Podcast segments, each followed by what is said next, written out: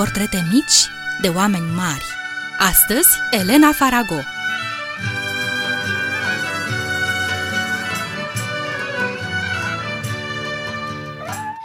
Eu am numai trei picioare și de-abia mă mișc Țop, țop Râd când mă întâlnesc copii și mă cheamă Cuciu Șchiop O știți, nu-i așa? E Cățelușul Șchiop O poveste în versuri așternută pe hârtie de un suflet cald și încercat o fată puternică, cu ochii negri ca cireșele amare și cu zâmbetul bun în care sunt amestecate tristețea, iertarea și bucuria. Elena Farago Elena Farago a avut o viață de roman. Născută la Bârlad, primăvara, într-o zi de vineri, 29 martie 1878, Elena este prima fată în familia numeroasă și prosperă a lui Francisc și a Anastasiei Paximade, Elena are trei frați și trei surori. Șapte copii neastâmpărați și veseli cresc fără griji în casa părintească din Bârlad. O casă mare și îmbelșugată, cu trăsură elegantă la care sunt înhămați cei mai frumoși cai din tot ținutul, cu petreceri vesele de familie la care stăpânul casei, grec de origine, cânta romanțe, acompaniat la pianul cu coadă, care tronează în camera de primire.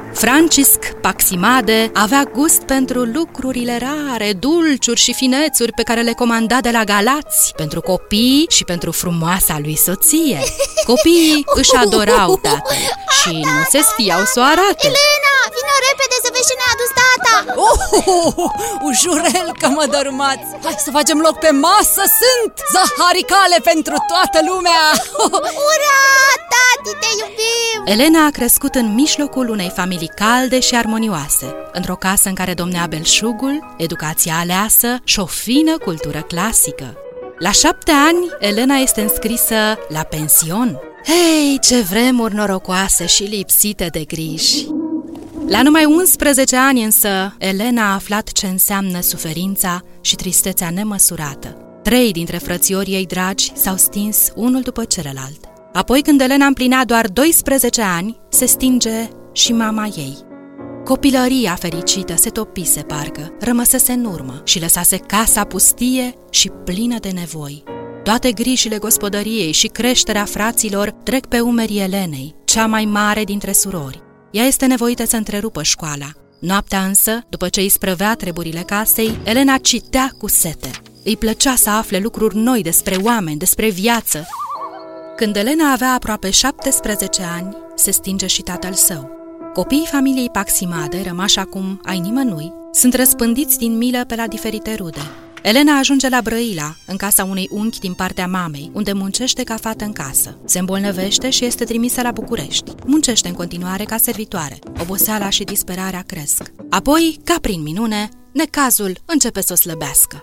Impresionați de purtarea demnă, aleasă și plină de grație a fetei, funcționarii de la oficiul de plasare a forței de muncă îi găsesc Elenei un plasament bun. Este angajată în casa primitoare a ziaristului Gheorghe Panu. Aici este întâmpinată cu respect, căldură și delicatețe. Și tot aici îl cunoaște pe cine credeți? Pe Caragiale, care este atât de impresionat când află povestea acestei fete, încât exclamă Po, viață de roman! Subiect de dramă!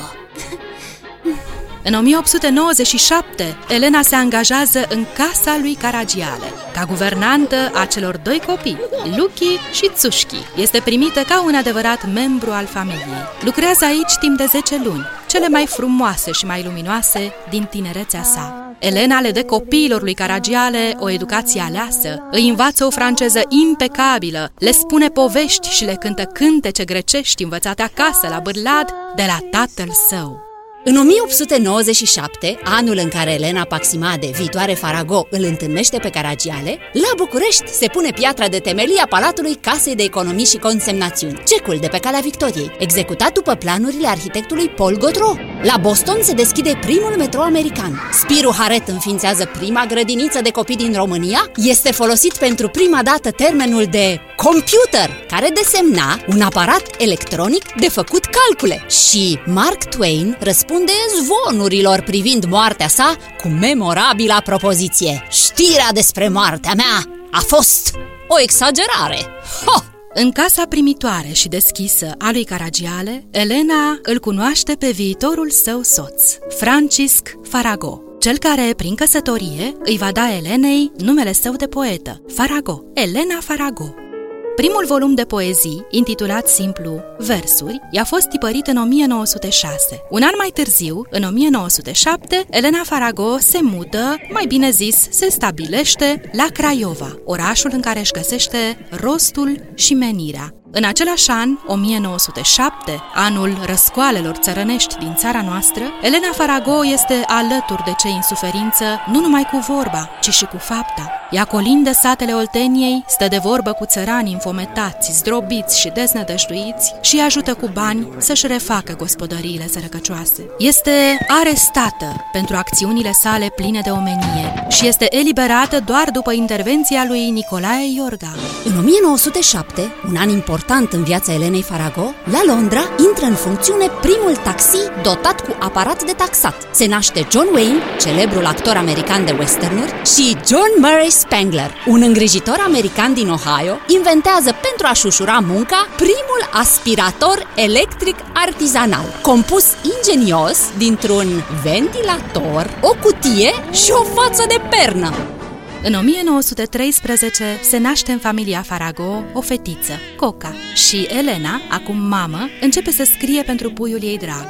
Apar volumele de versuri și proză, pentru copii, din traista lui Moș Crăciun, Bobocica, Să fim buni, Ziarul unui motan, într-un cuib de rândunică, patru gâze năzdrăvane, micile bijuterii de vorbe, pline de dragoste înțeleaptă și de învățăminte, au ajuns iute în sufletele tuturor copiilor. Ele sunt ușor de ținut minte, melodioase și foarte folositoare, adevărate cărări pe care cei mici fac primii pași în expediția de descoperire a lumii. Dintr-un rest de prăjituri, Nelu face firmituri. Mama îl vede și îl întreabă Iar nu ești copil de treabă, Nelule, și îmi faci gunoi? Cum fu vorba între noi? Vorba noastră? Vrei să-ți spun ca să vezi cum o țin minte? Să mă fac tot mai cu minte și mai harnic și mai bun ha, Și de ce îmi faci gunoi? Păi, pentru vorba dintre noi Eu acum fac firmituri pentru pui rândunicii ca să aibă și ei micii azi la masă prăjituri. La 43 de ani, în 1921, Elena Farago se încumetă să dea viață unui alt proiect foarte însemnat, atunci când este aleasă în fruntea fundației Alexandru și Aretia Aman, la Craiova reorganizează Biblioteca Fundației, revigorează întregul așezământ și transformă acest spațiu într-un loc de întâlnire al artiștilor și scriitorilor. Joe Boxa își amintește despre Elena Farago că în casa ei oricine intra pleca mai bogat sufletește, mai hotărât să respingă urâtul și nedreptatea.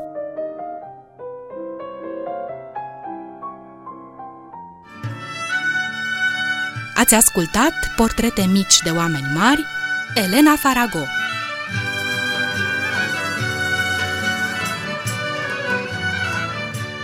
au adunat toate acestea privind prin sufletul timpului cu dragoste și bucurie ale voastre prietene Lelia și Dana. Și de v-a plăcut, vă așteptăm din nou cu o altă poveste mică despre un om mare. Să trăiți frumos!